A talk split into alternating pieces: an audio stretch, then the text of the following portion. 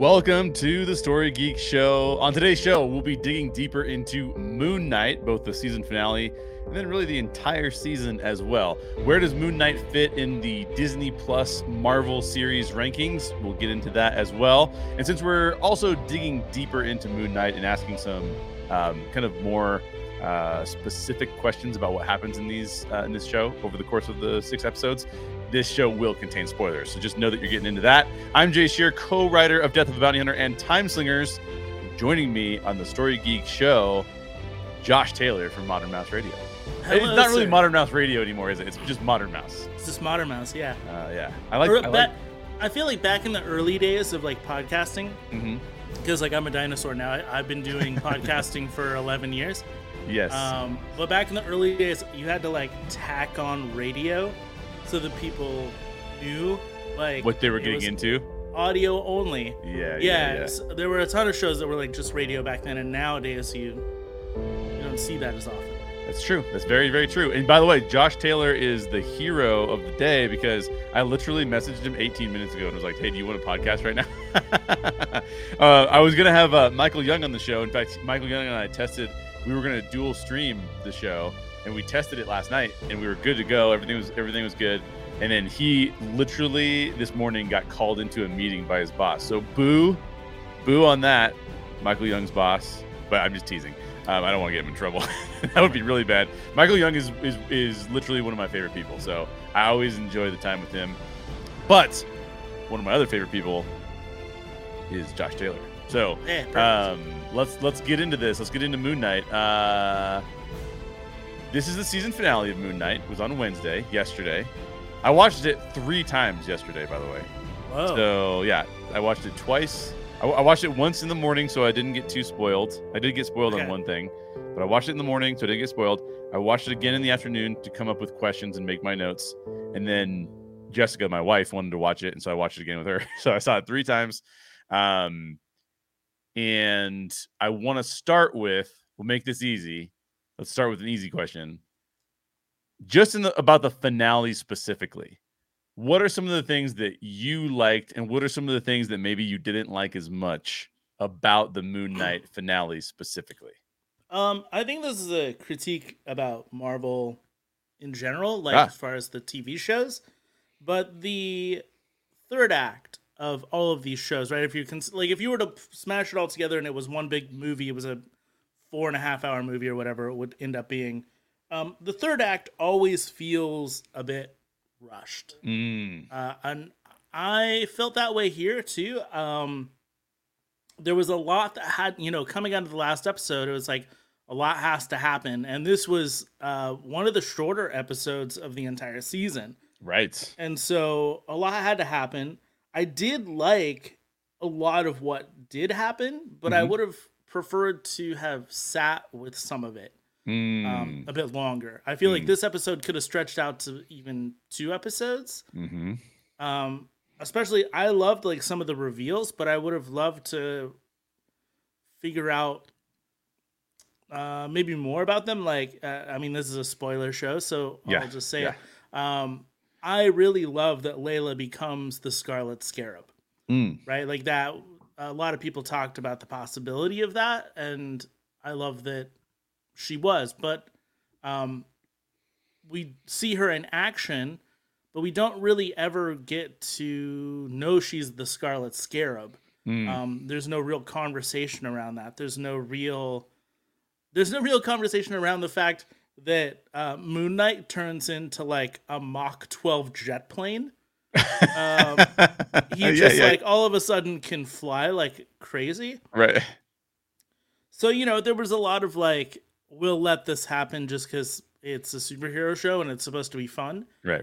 But I would have loved some explanations around some of those things. But a lot of the reveals I loved. I loved the Scarlet Scarab reveal. I loved the end reveal, being the third personality of Jake. And I loved my favorite thing, and I wish that it had happened. And maybe we'll talk about it later. But the big, like, battle between Ammit and Khonshu, just had, it reminded me of so many great things that I just want to dive into those. So yeah. That's awesome. I have like a literal list where I wrote down likes and dislikes and then things that I'm still thinking about that are in the middle.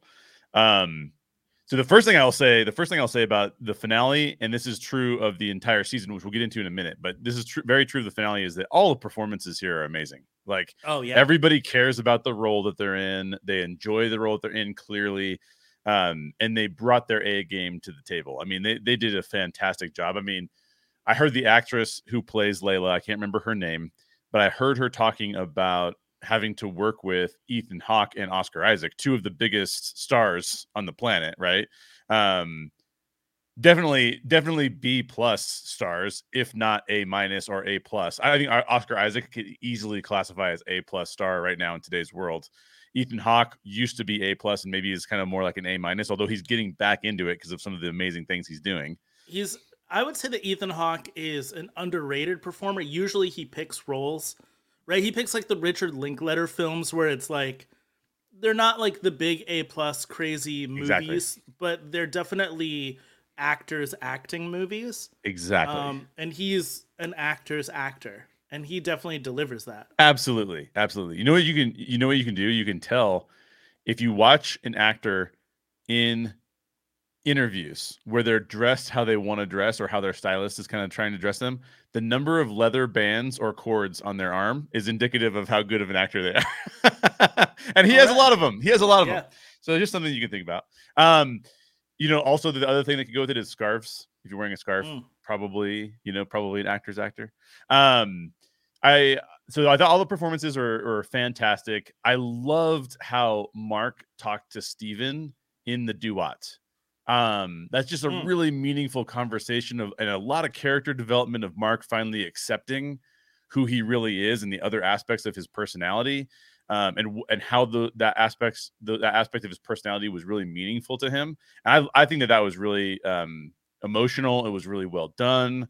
I will say that I did not love the fact. So anytime there's a escape from the afterlife component to a show or a movie, I always feel like that's it always feels a little forced to me, and it's becoming a trope. It's kind of like, oh, you went to the afterlife, but we know you're not dead, so you have to. And it's the hard part about it for me is that it's almost always, you went to the good place, and yet you still have something you really need to do, and so you need to break out of the good place, for lack of a better word. Right? It depends on where you are. It could be the field of reeds, it could be heaven, it could be whatever nirvana, whatever you call it. And I always kind of feel like that just has become a little bit too cliche, and it a lot of times doesn't really ring true to me. So it's like, okay, that's fine. But I did love the scene that happens right after that. So it's like, I knew that was going to happen anyway. So it's fine. I'll go along with it. A couple other things here. There's a moment where Steven negotiates with Khonshu about how long they're going to be possessed by Khonshu how long they're going to be his avatar. And that was really cool because it was one of the first moments where Steven's strengths were truly appreciated by Mark and everyone else. So it was like, let him into his strength set, which I thought was great. I have a difference of opinion with you about Layla really quick, because I loved Layla's character as she was. I thought because like episode 4 was like really special to me because it felt so Indiana Jones-ish. And I was literally thinking to myself, like, you could make a movie called Indiana Jane and have it star this particular actress doing these things. And I'm so in, like, this is awesome. And then they're like, well, no, if you're in Marvel, you've got to be a superhero. And I'm like, well, okay, fine. Now, granted, once they made her a superhero, I thought her outfit was amazing. I thought she fit the role really well. All that stuff is true. But I was like, oh man, like she's great enough as she is. We don't need to make her a superhero. That was kind of a thought. I think one of the things about the Scarlet Scarab character, at least that we saw that like on screen, is that she's not overly powerful like Moon Knight is. Yeah. Moon Knight is apparently he can fly, but like. The thing I like about the Scarlet Scarab is, to me, it still feels like she's that Indiana Jones type of archaeologist Yeah. But now she's like, what we saw previously, right, when she got into a battle, is that she could wield a knife pretty good. Yeah. And I like that that kind of became her weapon of choice as a Scarlet Scarab. And then she just so happens to have like the wings that can kind of shield her. Right. I don't want to see her fly. You know, I don't want to see that kind of superhero powers from her, but I don't mind her wielding some daggers and whatnot. Like, that's fine to me. Yeah. No, I think in her, like I said, her costume was cool. Every fight scene in this episode was fantastic. There were some, the scene where Moon Knight is running up the pyramid and Arthur Harrow is running down the pyramid and the moon's in the background. Fantastic. Let's get into your giant battle, because one thing I'll say before we get into that though is this is a really, really minor complaint, and this is not about the voice performer. It's about what was done to the post-production on the voice performer. But the voice of Ammit felt a little bit off to me, because Khonshu's voice is very powerful and very much like godlike in a lot of ways, right? Egyptian godlike. And then Ammit's voice, it doesn't feel like there was enough post-production on her voice or something. Like, she doesn't feel like she has the weight of Khonshu's voice. So, and that was not the voice performer, because the voice performer I thought did great. It was just the post-production on it, which I don't normally comment on those things. But as I was watching the show, I was like, I mean, in comparison, the two voices is Khonshu sounds so much more powerful, right? When you only have two voices. Yes. You know, like, then it makes you have to compare it to that other one. 100%. But let's just get into this really quick. I have a couple more things, but before we talk about those, let's talk about that giant god battle, because that was fun. I wasn't sure. As soon as she got big, I'm like, oh no, we're going to do this. And then as this battle started going on, I'm like, oh no, cool, we're doing this. And it's really pretty cool. When he picks up his staff off the ground and it knocks the van out of the way, and you see the size of his staff in that moment, that was killer. And when she drags him over, when they're in the background, that's when that fight scene is at its best, right? They're in the background behind the people fighting. So you had some thoughts about that. Let me hear them.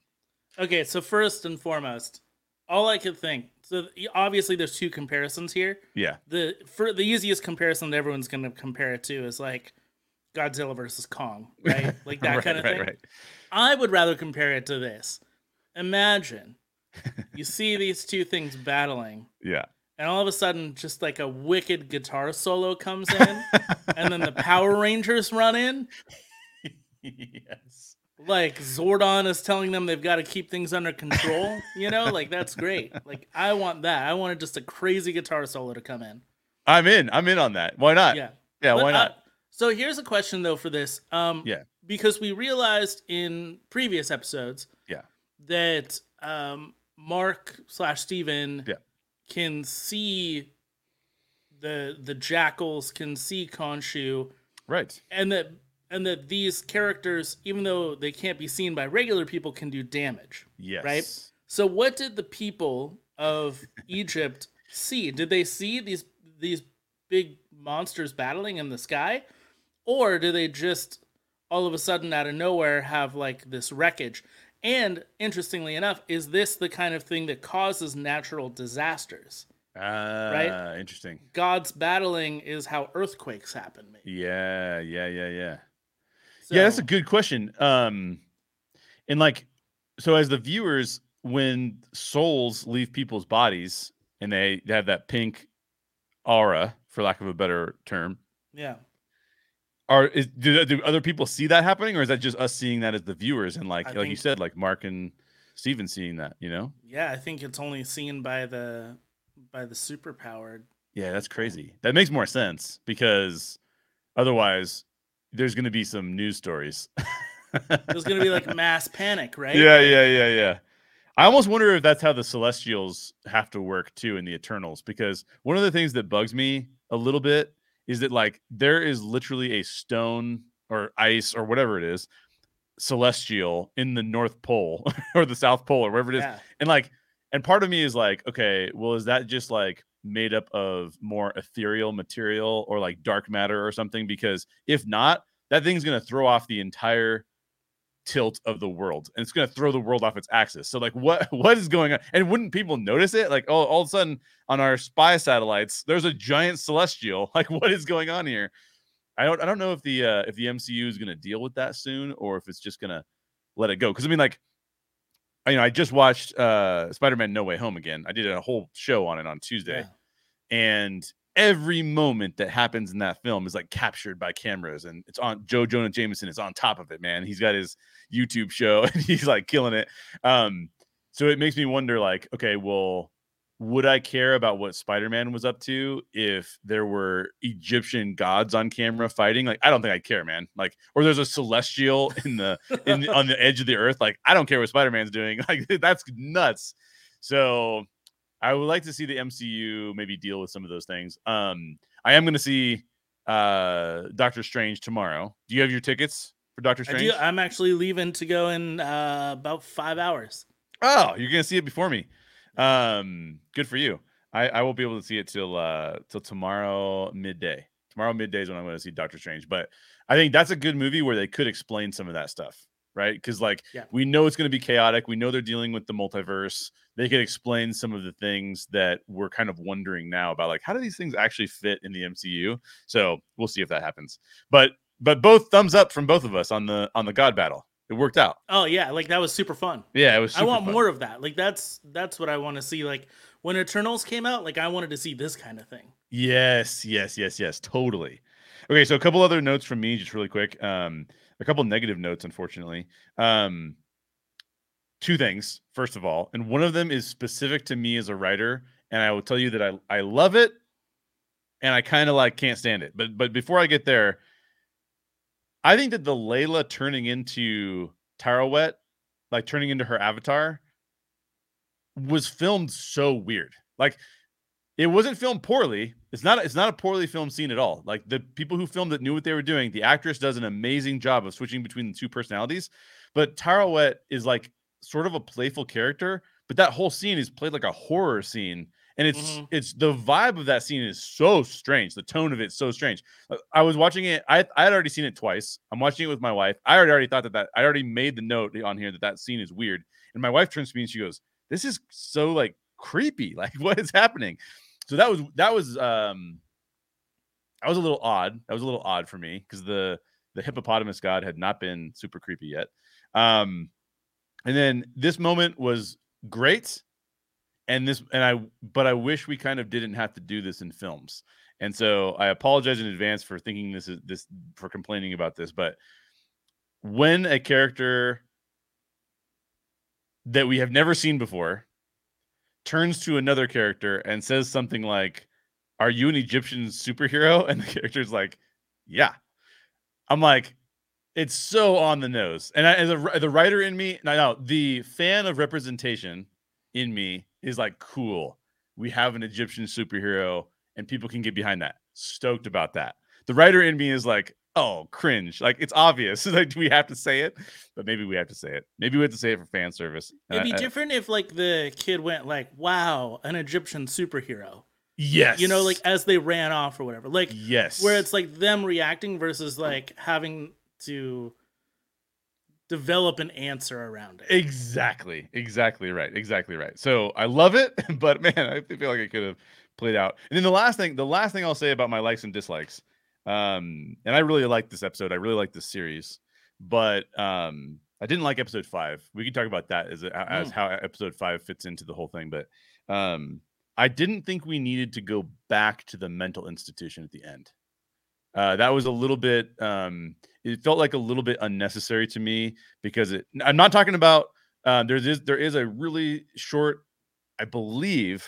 I could be wrong about this actually now that I'm thinking about it, but I believe that there's a little clip. And it might have just been in the previously on where they showed the third sarcophagus, knowing that we're going to get a third personality at some point from Mark Spector and Stephen Grant, which we do get, like you talked about. We'll get into that too. But I needed that only from the whole mental institution scene. That could have been over at that point. It felt like it was like, we're only going back to this because it's almost like we feel like we need closure, but I feel like I got enough closure. Like, I get what the mental institution scene was meant to be, and it was fine. Not that it was a bad scene. I mean, again, anytime you see Oscar Isaac turning from one character into the other. And by the way, I do think that there is one moment where we actually might see Jake in that mental institution scene at the end. But the way that he changes just the structure of his eyebrows and the way that his eyes look is art. That's art.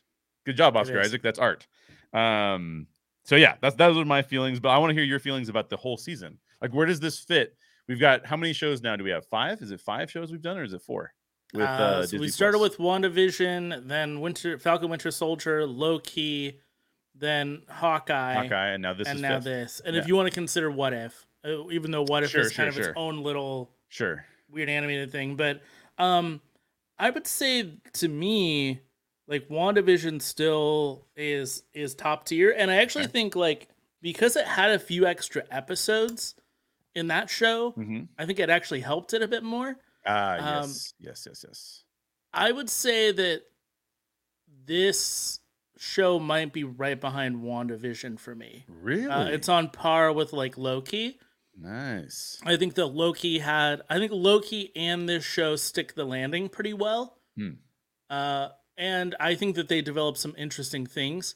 I don't know where Moon Knight goes from here. I know that people had considered this to be just a 6-episode season, miniseries, and then, you know, Marvel has come out recently and said season, specifically meaning that there might be more.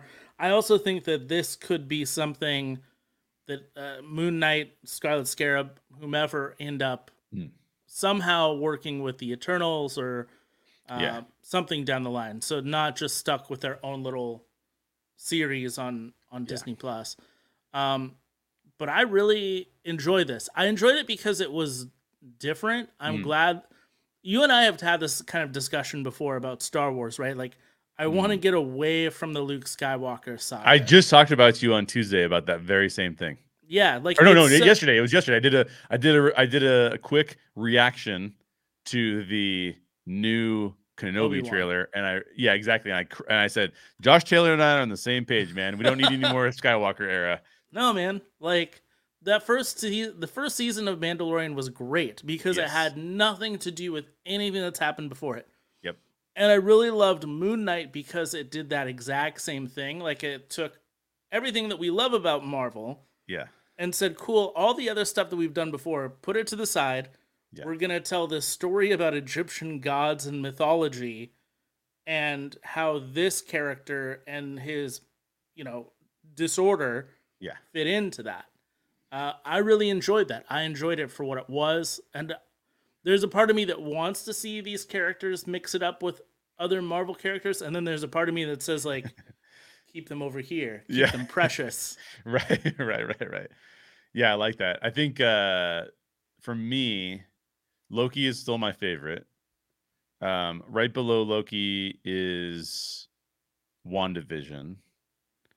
Right below WandaVision is probably this, and Falcon and Winter Soldier, and then probably Hawkeye is last. And I only say that because my main thing about Hawkeye was that so this is happening with the Marvel TV shows far more than it happens with the Marvel movies. The Marvel movies, you kind of know what you're getting into, and you know that you're seeing something that isn't going to go really, really deep. Like, I don't find many conversations that are asking the MCU to go as deep as, like, we do on this show. Most of them, we're not doing that. Like, no one needs that. You don't need to do that. Whereas I think some other superhero properties, I think DC is more goes in that direction because DC, their characters are more so supposed to be representations of mythology and gods and value systems and those things clashing with each other. And so it just is, it's for a show like this where we are always asking these deeper questions, it's better, a little bit better suited for that, the DC EU. Whereas the Marvel, you know, I'm going to ask you some of the questions that I have on my list here, and it's like probably no one else is asking these questions, right? Like, probably most people are like, it's just fun, dude. What are you doing? So I don't. But one of the things that the shows had that does a little bit differently than the movies is I think that the creators on the shows, which I really appreciate as a person who does this show, is that they are trying to get into a little bit deeper of subject matter, right? Like there's a lot of trauma that's worked into WandaVision and how that's playing out. In Loki, it's like who's in control of our destiny and how, and there's a lot of that worked in. Falcon and Winter Soldier may actually be the deepest of the Marvel shows that they've done as it pertains to current modern day culture and asking a really important question of the way that America has treated the Black community. Should you integrate with what America is doing, or should you actually try and break what America is doing? Like that's like a core question of that show. And you have Isaiah, who's kind of like, I'm not sure I can ever support America again based on my experience. And then Sam choosing to say, I think I'm going to try and make America better by becoming a symbol of America. And that's like a really important. In fact, Michael Young, who was going to be on this show, this is a year ago or more, he did a show with some of his buddies, and you should go listen to that show because they literally talked. There is all it was all African American folks, him and his buddies, and they did a fantastic job of talking about that. So go listen to their show as opposed to hearing me as a white guy talk about it. But I just love that it took a swing. It took a swing at a subject matter that was like really, really intense. So what I appreciate about the Marvel shows is that they're trying to go a little bit deeper. I don't think that Hawkeye tried to do that a little bit, but I was actually, this is a thing about expectations. The best thing about Hawkeye was the trailer before Hawkeye came out. Now, I don't mean to say that Hawkeye is like a bad show. I'm not saying that at all. I really enjoyed Hawkeye, but that trailer where it's like, this is basically Die Hard, but like Hawkeye. Yeah. And it's a fun, like funny show. Is that sold it to me? And I was like, oh my gosh, that sounds amazing. Like that sounds like a show that I will watch all day long. And then it was like, oh, actually it's a little more serious than that. Hawkeye's like losing his hearing and like, you know, like it got deep real fast. And of course, as a person who likes to talk about deep stuff, that's cool. But what I actually was more drawn to what they like saying, like this is Die Hard, but with Hawkeye. I was like, that's kind of cool. So this show kind of fits in the middle. There's you know, we'll move on after we talk about the season and what we liked and disliked. I will say that there are some things in this show that caused me as a storyteller to be like, oh my gosh, you're leaving me hanging and like you're not answering. And by the way, this is not just this show. This is also Star Wars does this to me. Like this happens in multiple contexts, so it's not like it's the end of the world. But then again, there were some episodes that I loved. And so just one more thing before I get your feedback. The one thing about this show that I think is my overarching issue, and before I say what it is, I just want to just give a shout out to Novus Renaissance, who's in the chat, and says DC is supernatural mythology, and Marvel, which is more based on societal archetypes of various ethnic groups, cultures, and human sagas. Great discussion, Jay and Josh. Thanks for the comment, Novus Renaissance. Novus Renaissance has been a sponsor of ours, so you can check out Door of a Door, is their book, which is all about basically the Great War in Heaven and Lucifer and the angels fighting against God and Michael and all the other angels. Good stuff. You can go check out that out from Novus Renaissance. But you were going to pitch in on that? No, go ahead. Okay. So thanks for that comment. And totally agree. Like Marvel's trying to deal with more of, there has never been a more, poignant thing said on this show than, what was said by Leo Partible. And he and I were talking about, Once Upon a Time in the West, which is a completely thing. And we were talking about how that show, what that show was about and how the beginning of that show turned out. But that led us into a discussion about Marvel and DC, because he was using this example. And I think it's one of the most poignant things said about the MCU. Marvel is all about the American myth. And DC is all about the American dream. Now, I am putting those in American terms. So, yes, obviously these things go international, but just bear with me for a minute because I think this was really important. The American myth says things should be this way. Let's make things this way, and then let's have characters maybe even argue about that or like fight over that. So as Novus Renaissance is saying, societal archetypes, cultures, human sagas, etc. What Marvel's doing is Marvel is saying, what if the world were this way? And then playing with that. DC, as is what Leo is saying, is DC is more of the American dream, which is to say, especially in the DCEU recently, you know, Superman is an immigrant who's rejected and has to learn what the American dream could even look like. Batman is trying to figure out, how do we bring about order in a chaos laden city? Like these are people fighting to achieve something, fighting to achieve an American dream, as opposed to, we'll give you the American dream and let's just see how that turns out, right? So, or we'll give you the American myth and see how that turns out. And I think that is true. So that's true of Novus Renaissance's comment. It's true of what you've said, Josh. And I think it was a really interesting way of looking at the two universes and how they play out. Hopefully DC won't try to just emulate Marvel. They're having a big leadership shakeup over there. So hopefully we'll still get different properties. But I thought that was really, really, really good. So this is the thing I want to get your take on, because this is what I was about to say. I have two issues with Moon Knight. I loved episode 4, loved episode 1, loved episode 2, really liked episode 6, didn't like episode 5 as much, thought episode 3 was okay.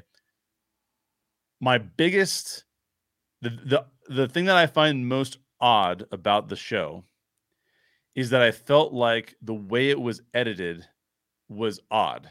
It almost felt to me like they had 6 scripts and then someone said, you know what? Why don't we take 10 minutes off this script and put it back in this show instead, in the editing room?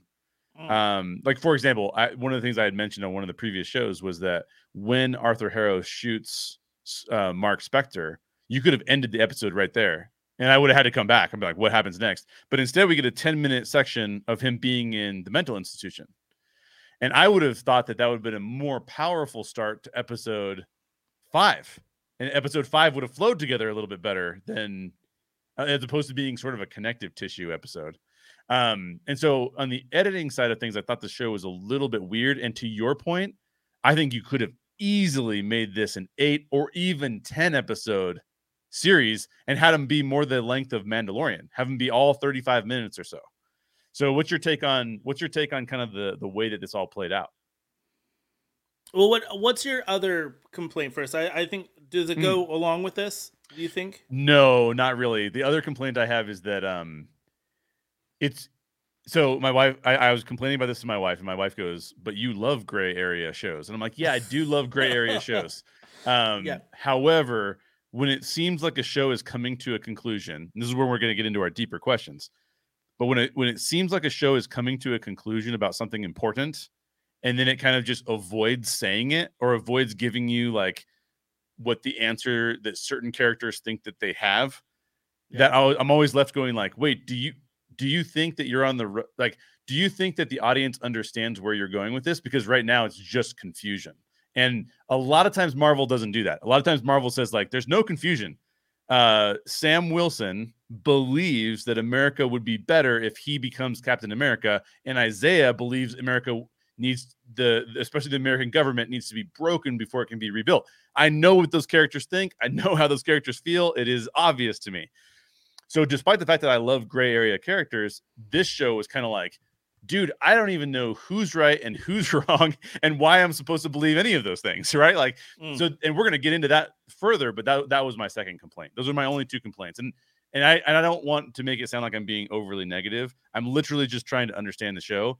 And those would be the two things that, because what I'm saying is I want more. And clarity would be awesome. That's all I'm saying. So what's your response to that? So in kind of the same vein, a lot of people have had this critique about Marvel. Not me at all. Some people.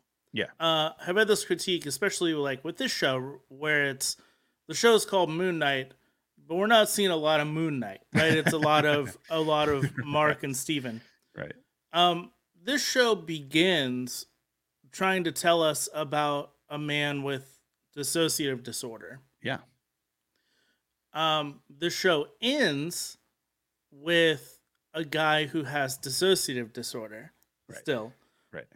The thing that I want is the conclusion to that. I feel like I got the Moon Knight conclusion, right? He defeats Harrow, right? Although kind of like with the rest of the show, a bit like, hey, we want to be super violent, but we can't because we're on Disney Plus. So let's just fast forward. Yeah. But in episode 5, like you were, I think episode 5 works, but I think in the 6-episode arc, it doesn't. If it was 8 episodes, episode 5 would really work. Yeah. But in episode 5, we have to kill, freeze, whatever it is that we have to do to Steven. Right. To balance the scales, right? Right. It's only at that point that Mark can go into the field of reeds. Right. So when he comes back into this episode and he has his like Elsa and Anna moment with Steven. Right. Great moment. It's really great moment, but wouldn't then the balance of the scales tilt again, right? When Steven comes back to life. Yeah. So that's not overly explained. Right. But I think if you were to think about it in a deeper way, like we do here, at the end of the episode, instead of getting out of bed and tripping, I think it should have shown that despite the gods believing that this person cannot be balanced because of their disorder, right, that instead Steven/Mark/Jake can show that he can live a perfectly normal, well-balanced life with all of these personalities, with all these alters. Yeah. Instead, the show says, nah, we're just back to where we were before. Right. And he trips out of bed.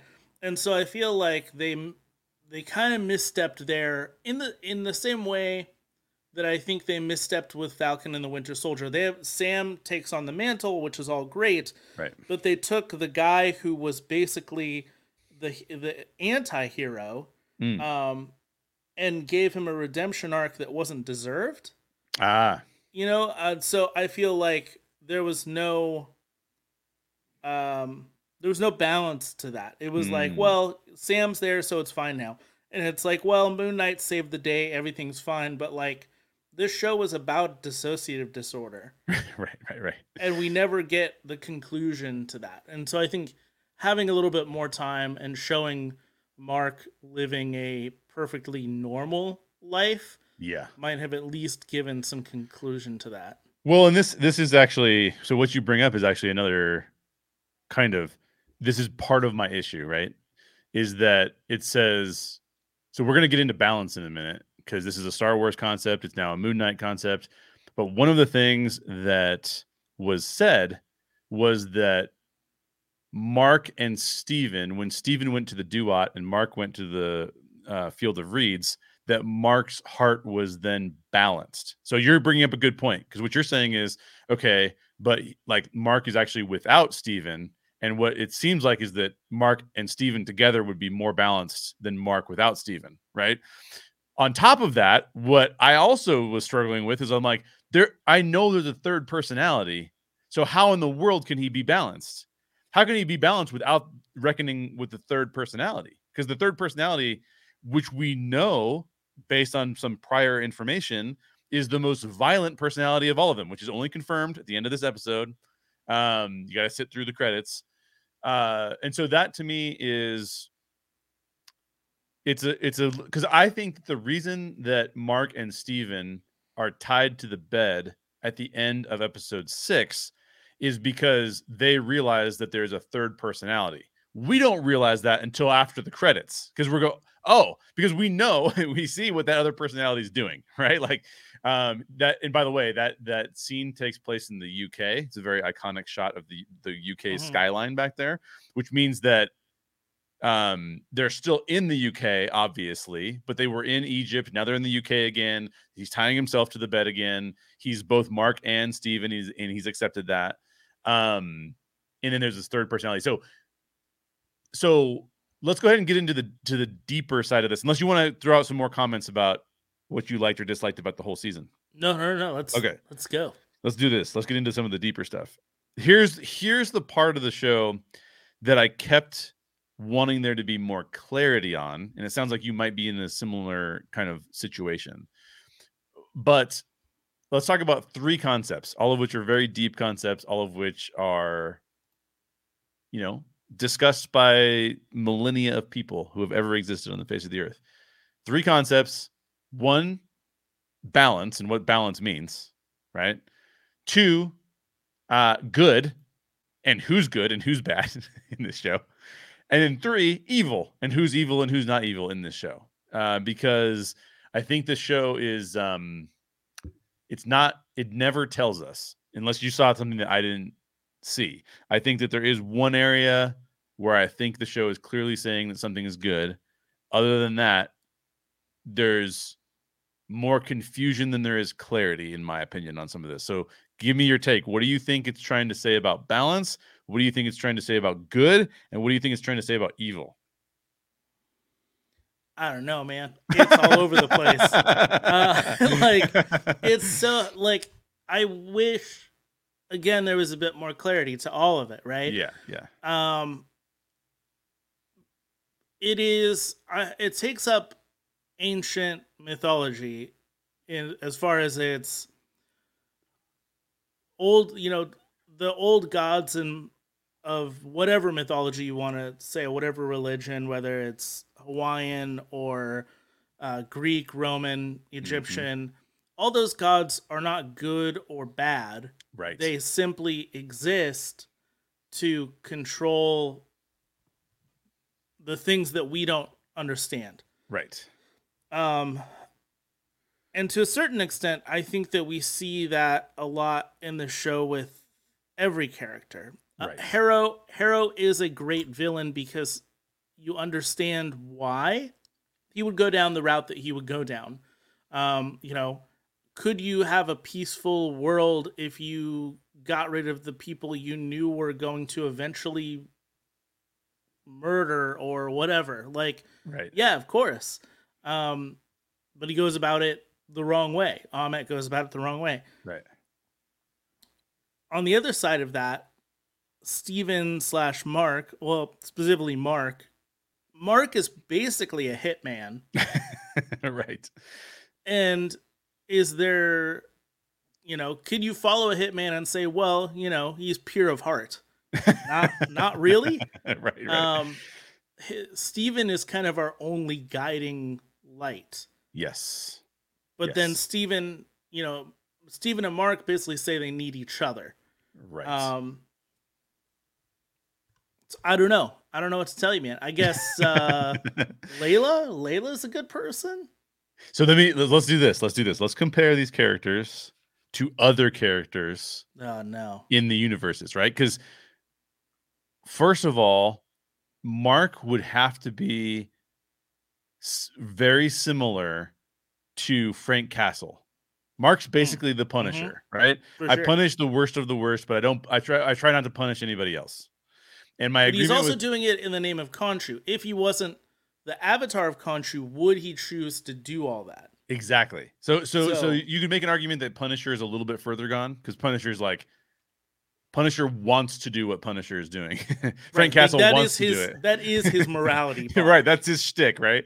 And so you could argue that Mark is a little bit less than Punisher, because Mark doesn't really want to do these things for Khonshu, but he agreed to do them, and at least they're bad people. You would have to say that Layla is most closely associated with an Indiana Jones. I'll do some of the things that I probably shouldn't do, but they're not really that bad of things. They're not evil things, but I'll steal a few artifacts and give them back to the people who deserved them. Right. She says that earlier in the show. So she's sort of an Indiana Jones character where it's some of the means justifies the ends. And it's pretty clear that is it Scarlet Scarab, you said? The Scarlet Scarab, yep. Yeah, the Scarlet Scarab. As Scarlet Scarab, it's pretty clear that she's not going to go around killing people. She's going to stop short of that, right? Yeah. So I think that she fits that mold pretty well. Stephen Grant is Stephen Grant is more associated to somebody like a Captain America, a less violent Captain America. So, because the essential character there of Stephen Grant is like, I don't want to do any violence to anybody, but if I have to, I will, but only in self-defense. I'm not going to try and do anything. And so, so maybe a little bit less violent than Captain America, a little less comfortable with violence than Captain America. And so if you were to look at, I would say, like, if you were to look at a scale from a black and white scale saying like good and evil, and you're to put gray in the center of that scale, right? You know, Stephen Grant seems like the most good, the closest to the farthest end of the scale, right? So let's say black is good and white is bad. Well, then Stephen Grant's closest to black, right? And obviously Jake is closest to white, would be, which is in my definition bad. So like, so, but the weird part of this show is that there's a couple moments in the finale here, and that made me ask the question. So I'm going to ask the question, then I'm going to explain why I'm asking the question, then I'm going to turn the question on you. Oh, no. Do Ammit and Khonshu actually end up killing the same people? Because there's a moment in the show where Ammit and Khonshu are like, we should be, Ammit especially is like, we should be joined together. And then Khonshu's like, well, no, you don't do things the way I do things. You know, like you're Minority Report and I'm not Minority Report. But it just made me think to myself, like, do they actually have the same definition of evil? Because there's a suggestion that they do, right? There's a suggestion that they have the same definition of evil and that they get to then choose who they kill at what times. And Ammit's just like saying, like, why have evil exist at all? Kill people in advance. And then Khonshu's saying, like, no, they have to commit the evil before we kill them. But what do you think? Are they killing the same people, or are they actually killing different people? I mean, I would say 90% of the time, it's probably the same people. Right? It is truly a, are you guilty before you've even done the act? Right. And again, it goes back to, I kind of understand the Ammit Harrow thing. Like, right. This could be such a peaceful world if we knew who was going to do something awful and stop them beforehand.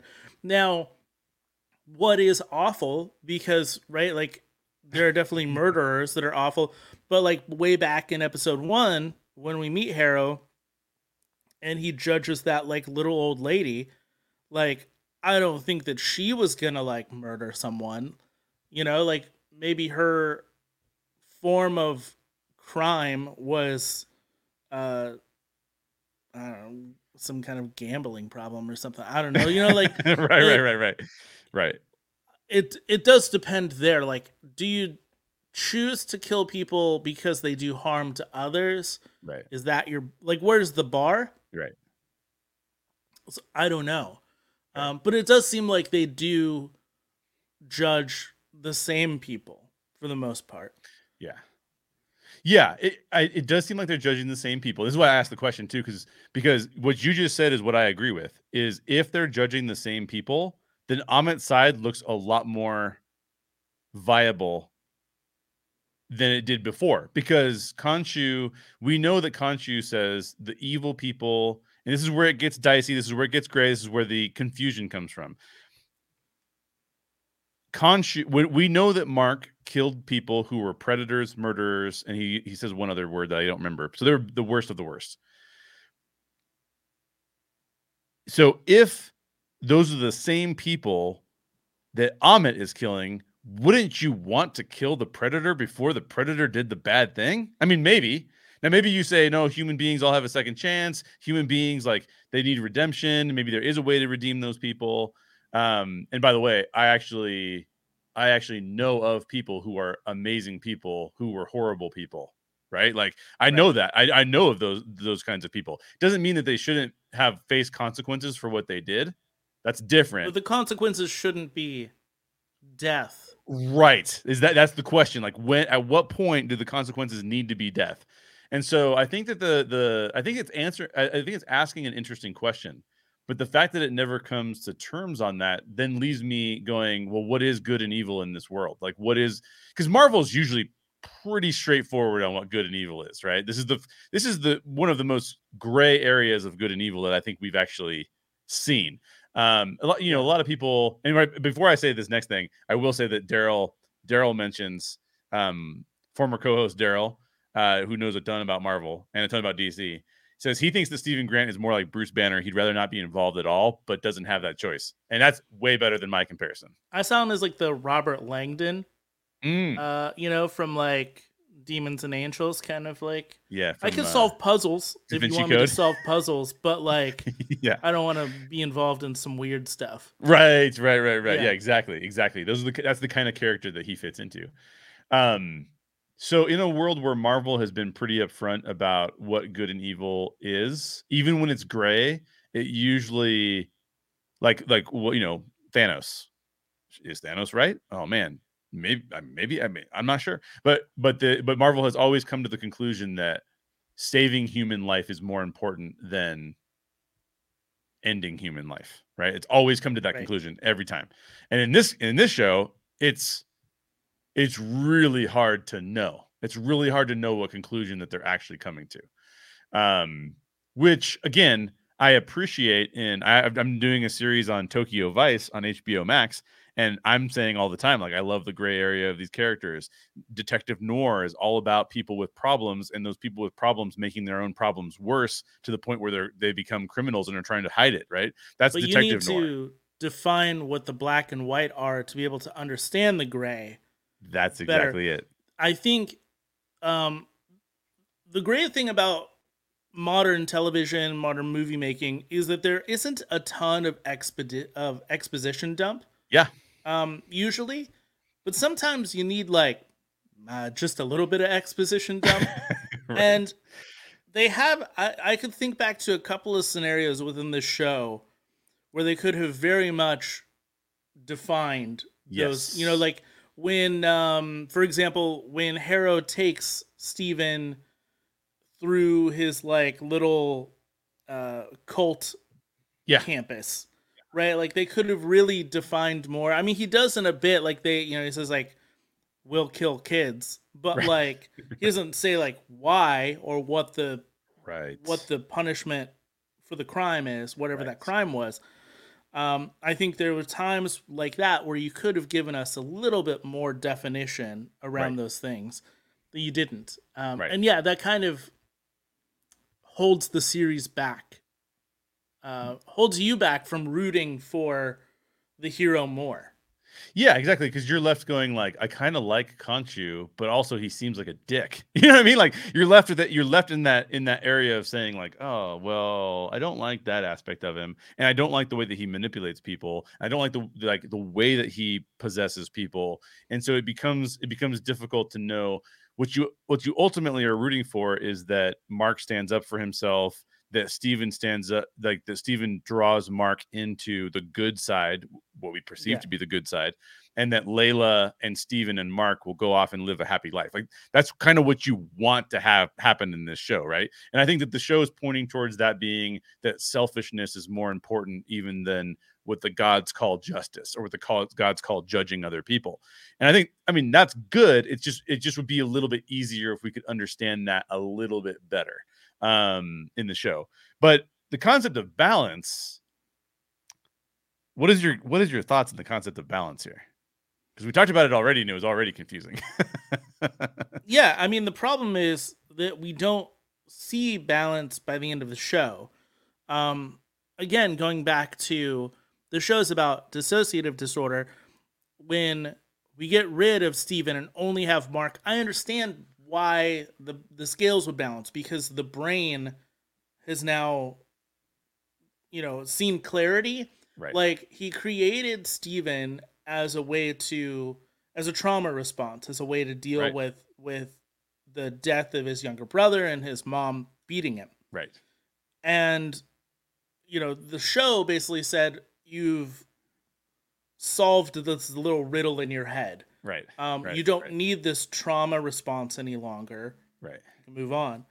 And then when he goes back to get Steven, I would then assume that his scales would be unbalanced again. Right. However, we do see Mark becomes a little bit tamer in his attitude, less aggressive as a person. Right. And we see Steven move from being a passive person to being more assertive. Yes. In how he deals with Khonshu. So in that, you could say, well, their scales balance because they've learned to live with each other rather than needing to separate further. Right. But we never actually see that outcome. Right. We never see them living this harmonious life. Right. And maybe that's because of Jake. Right. But then again, the scales are unbalanced. And so what is balance? Right. Because the show doesn't really ever define that either. Yes. Yeah, and I think that this is the struggle when you do a show. Every religion that I know of is going to have difficulty when you transition those religious beliefs into stories. And because your religious belief is going to come up against things where you have to make a choice in the story about how it's going to actually work or play out. And I only know this because that's one of the questions I ask myself every time I'm doing a book. It's like, what am I trying to say in this book? And like explore that topic and then realize, oh, I can't go that direction because I'm saying the wrong thing. Or I can't go this direction because I'm suggesting that something is true that I actually don't believe is true. Or I'm like towing the line with what like other religious people would say. And I don't actually think that that's a line that exists. And I need to challenge that line as opposed to accepting it. And I think that this is very true of the concept of balance, because not that I'm an expert in any world religions, I'm not going to pretend that I am. However, a lot of times the concept of balance, I think, based on my understanding of other people's, the way that they describe it, is balance means being okay with how the world actually is. Meaning that it doesn't mean that you would say something like it, that like natural disasters that kill people are good, or murdering other people is good. You would never say that, like, well, we have to have murder so that we could have joy. Like, you would never say that. You would just say, I am accepting that in order for me to have joy, I have to feel pain, and that those things exist in the world. And so you're not calling one good or evil. You're just saying it is balance. And you could say good is better or evil is better. But a lot of what these shows do, Star Wars does it, now Moon Knight's doing it, is they go, balance is great. And then they go, what is balance? Balance is you when you are at peace and not in pain. Balance is when you are in the field of reeds and you don't have another personality telling you that you're right or wrong or like conflicted. So what that does is it actually puts the religious belief in a place where the religious belief is not supposed to reside. And then it just causes confusion, right? Because if you were to have like an Eastern mysticism theologian sitting in front of you, they'd be like, well, that's not what balance means. I would assume, right? Again, I'm assuming here, but the way that the story plays out, you go, wait a minute. I think that they're suggesting that balance is something that actually isn't taking two scales and seeing like how much evil is in the world, how much good is in the world. Okay, it's balanced. That's not what they're saying. And so it becomes challenging to communicate that concept through the types of stories that usually tell us, this is good, this is evil, this is how good overcomes evil, right? It becomes a little bit more tricky. And so hopefully in season 2, we will get into a little bit of that, but I would love to hear your comments on what you would like to see in the future for season 2. That's tough because I haven't really thought much about that. Because up to 2 weeks ago, I thought, this is it. Yeah. Right. I would like to see more of the Indiana Jones style stuff. Amen, brother. I know. I really enjoyed the puzzle solving, searching through mystical areas. I also enjoyed I enjoyed like the zombie kind of horror elements to the show. I think that they should lean into that further, especially like if they did a season 2 and maybe it premiered closer to around Halloween time. Mm-hmm. You know, that would work out very well. Yeah. The problem though is who is the villain? And, like, is it Ammit again? Does Ammit just find their way out? Right. I don't know.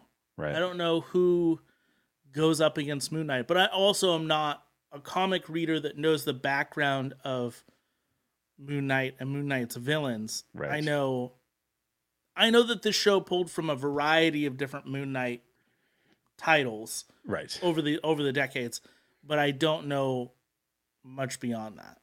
Yeah, I'm in the same boat, and I feel like most of the time you and I are on the same page when it comes to like what we want to see out of the MCU or Star Wars or whatever. And I think we were pretty much in the same boat here too, because like I think that Marvel is best.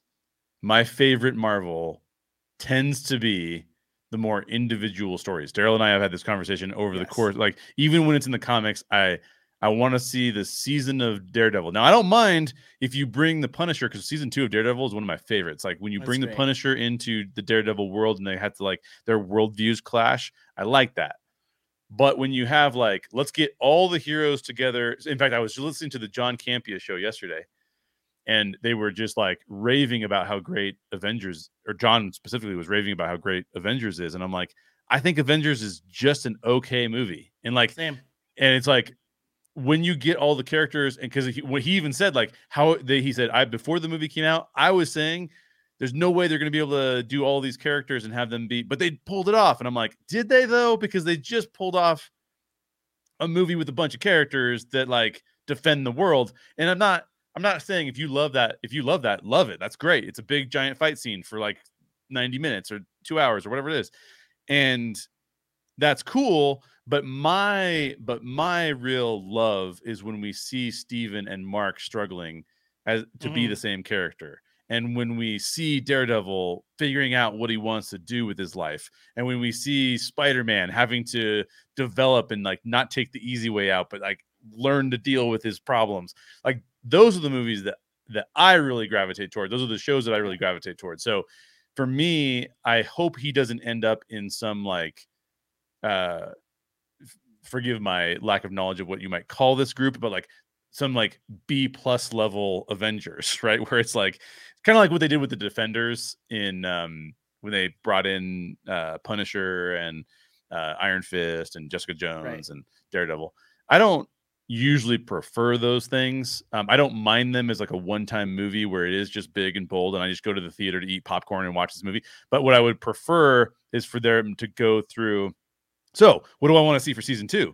I want to see those 3 personalities again dealing with those 3 personalities, right? Like I don't want it to be like, now I'm in the Avengers and every once in a while this other personality pops out and I don't really have to deal with it. I just kind of go, that's me, guys. And then I just go on and do whatever. No. It was much more interesting to see Mark and Steven fighting with each other, because my wife even turned to me at one point and I really like this series because I feel like it's a lot closer to what it's like to deal with mental illness in your life. Right. And I didn't like episode 5 as much, but she was like, yeah, but there are moments in episode 5 where it really feels like it's nailing what mental illness feels like. And my wife is familiar with that because she has mental illness in her family and stuff, and so she's aware of it and is like this is like real, this is real, you know. And so I think those are, and my problems with episode 5 were not related to that, just FYI, because those are my favorite types of moments, when we see Mark and he puts the heart in Steven's hands when Steven's still a sand statue, and they learn, he's learning that part of what Steven did for him was allowed him to actually live a more normal life despite the mental illness he was dealing with. That's a great moment. I want to see more of that type of stuff, right? Yes, you can splash in the giant god battles because those are fun, but the core of the show has to be around those. So I hope it doesn't go the route of, now, if we're going to include other people, let's maybe do it the way the Punisher did it, right? Like let's have the Black Knight with Kit Harington, have him come in and to the show and have a few things that he's dealing with and they're fighting around. But I'm pretty sure that you and I are basically on the same page there, is that these more personal stories are the ones that matter. And even in the films, right? Like I loved the original Ant-Man film. because Ant-Man, because it's a superhero film, but it is also a heist film. Yes. Right? A lot of people love Winter Soldier and consider it one of the high standards of the MCU because it's not just a superhero film, it's also a political thriller. Right. And this show, to me, was, again, a deep dive into mental disorder, but it kind of became this fun adventure film. Yes. And I feel like it started and stopped the adventure film portion. Yeah. And I think if we had a whole season two and just went full adventure. Yeah. But then also, in a sense, there's horror because, like, okay, you've got Layla and Mark, and they've got to go on this adventure. But, like, at any point in time, Mark could split off into Jake and become... Then the hero becomes the villain. Yeah. And you're stuck in the room with the villain. Yeah. Like, that's kind of a cool premise. Like, that the hero is also the villain, depending on who feels like forcing their way to the front of the brain. Yeah. I think that's a lot of fun. There's a lot you can play with. Yes. In that, as a writer or as a filmmaker, and as an actor, I mean, Oscar Isaac showed that he can pull off multiple personalities, and I want to see more of that. I think that that's where the show shined the best. Yeah, I think that's actually too where I wish that I didn't see Venom Let There Be Carnage because I literally didn't care about it. But no one cares. the first Venom film, that's what I was hoping for more of too. Like, in other words, what it felt like in the first Venom film was that Venom was essentially a villain, and I can't remember his name.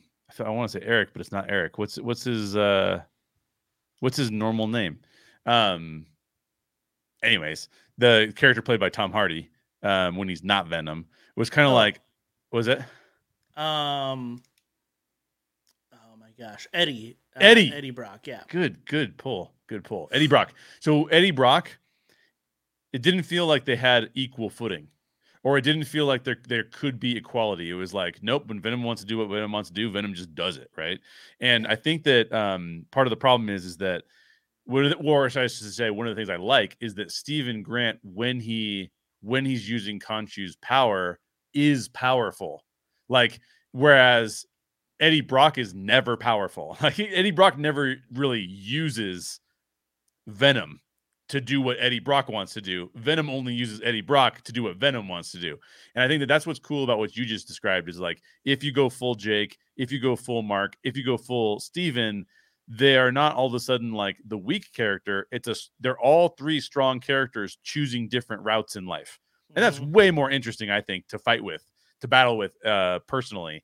Because it's not like I switch over my own personality into I'm now, if I'm meek Jay, I'm just pretending to be meek Jay, right? Versus I'm aggressive Jay, I'm just pretending to be aggressive Jay. It's better if it's like, no, this is actually part of you.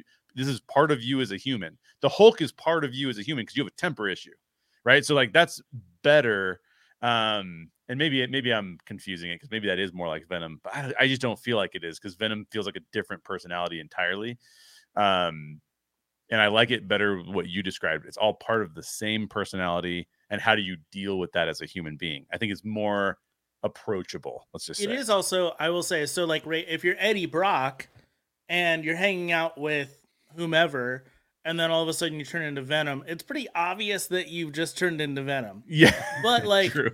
If you're in a pyramid searching for some lost artifact, and it's like you and Steven. Yeah. Right? And then all of a sudden, like, you're now with Jake. Yeah. Jake can hide. He's more sneaky. Yeah. And then be able to turn on you. Yep. So there's a bit more fright to that in a sense that you don't really know who you're talking to at any given time. Yeah. And obviously Steven would be much more forward, straightforward. Right. But, like, Jake and Mark might not be. Yeah. Yeah. And whoever else, like, do you know if there's a fourth personality? Right. Unless Jake can only speak Spanish.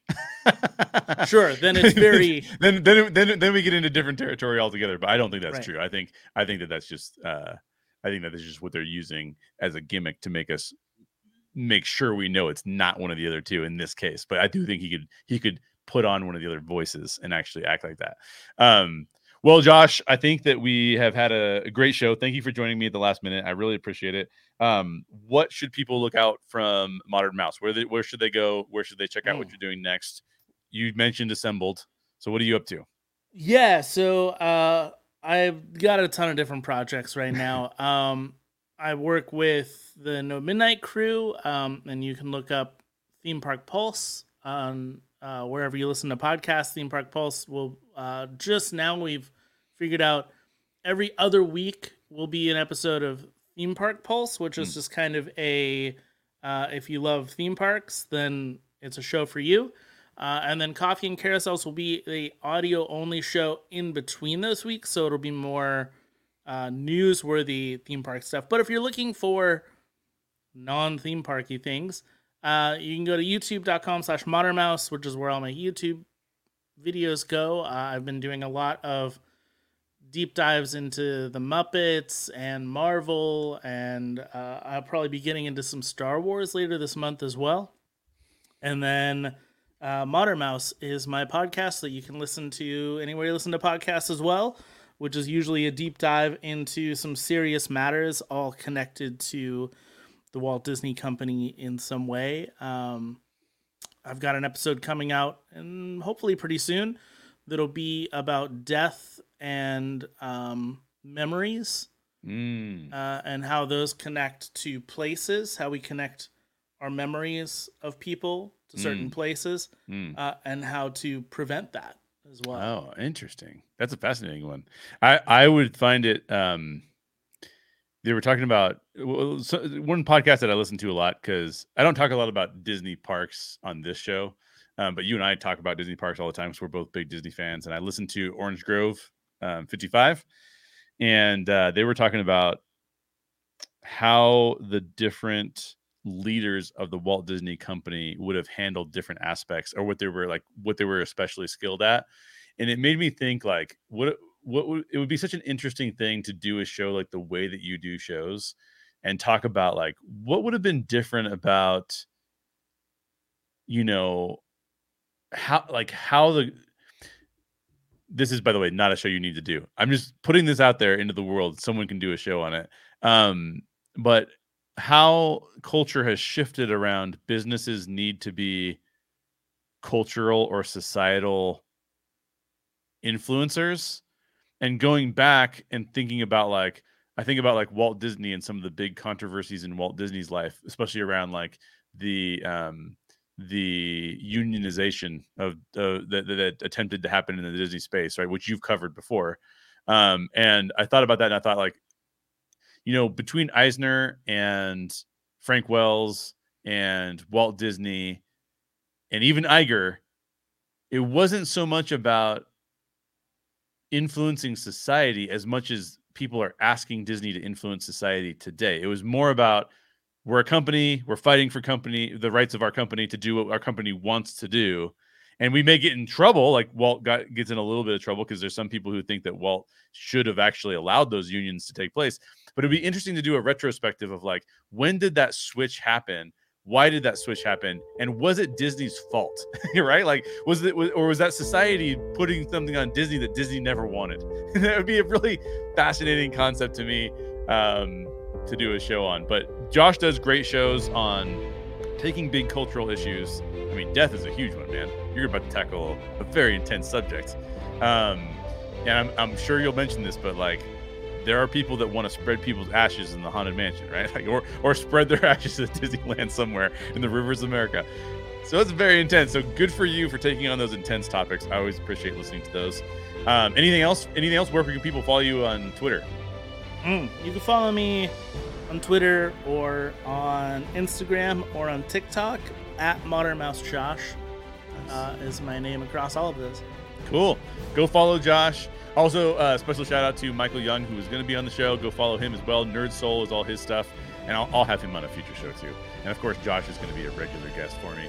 So that is it for today's show. Don't forget, new episodes of The Story Geek Show come out every Tuesday and every Thursday. On Tuesday, May 9th, we will be discussing Doctor Strange and the Multiverse of Madness. I'm seeing it tomorrow. Josh has seen it today. Josh may not be talking to me on Tuesday, but either way, I'll be talking about it. And before you know it, we will be getting into Season 3 of Umbrella Academy, Kenobi, and Stranger Things. So I feel like there's way too much to talk about, and I should stop talking about some of these things, but they are all on the schedule to talk about. So lots of good stuff coming your way. Subscribe to The Story Geek Show on YouTube or your personal or your preferred podcast provider so you don't miss an episode. All episodes are published to the podcast feed right after I finish recording them here on YouTube. So if it's too long for you to sit in front of your TV or your computer, go listen to the podcast version whenever you want to. Leave me a comment and let me know what you think about Moon Knight. Go give Josh a follow and check out his stuff. And in the meantime, have a great weekend. Enjoy Doctor Strange and the Multiverse of Madness. And I will see you on Tuesday. Bye, Josh. Yeah.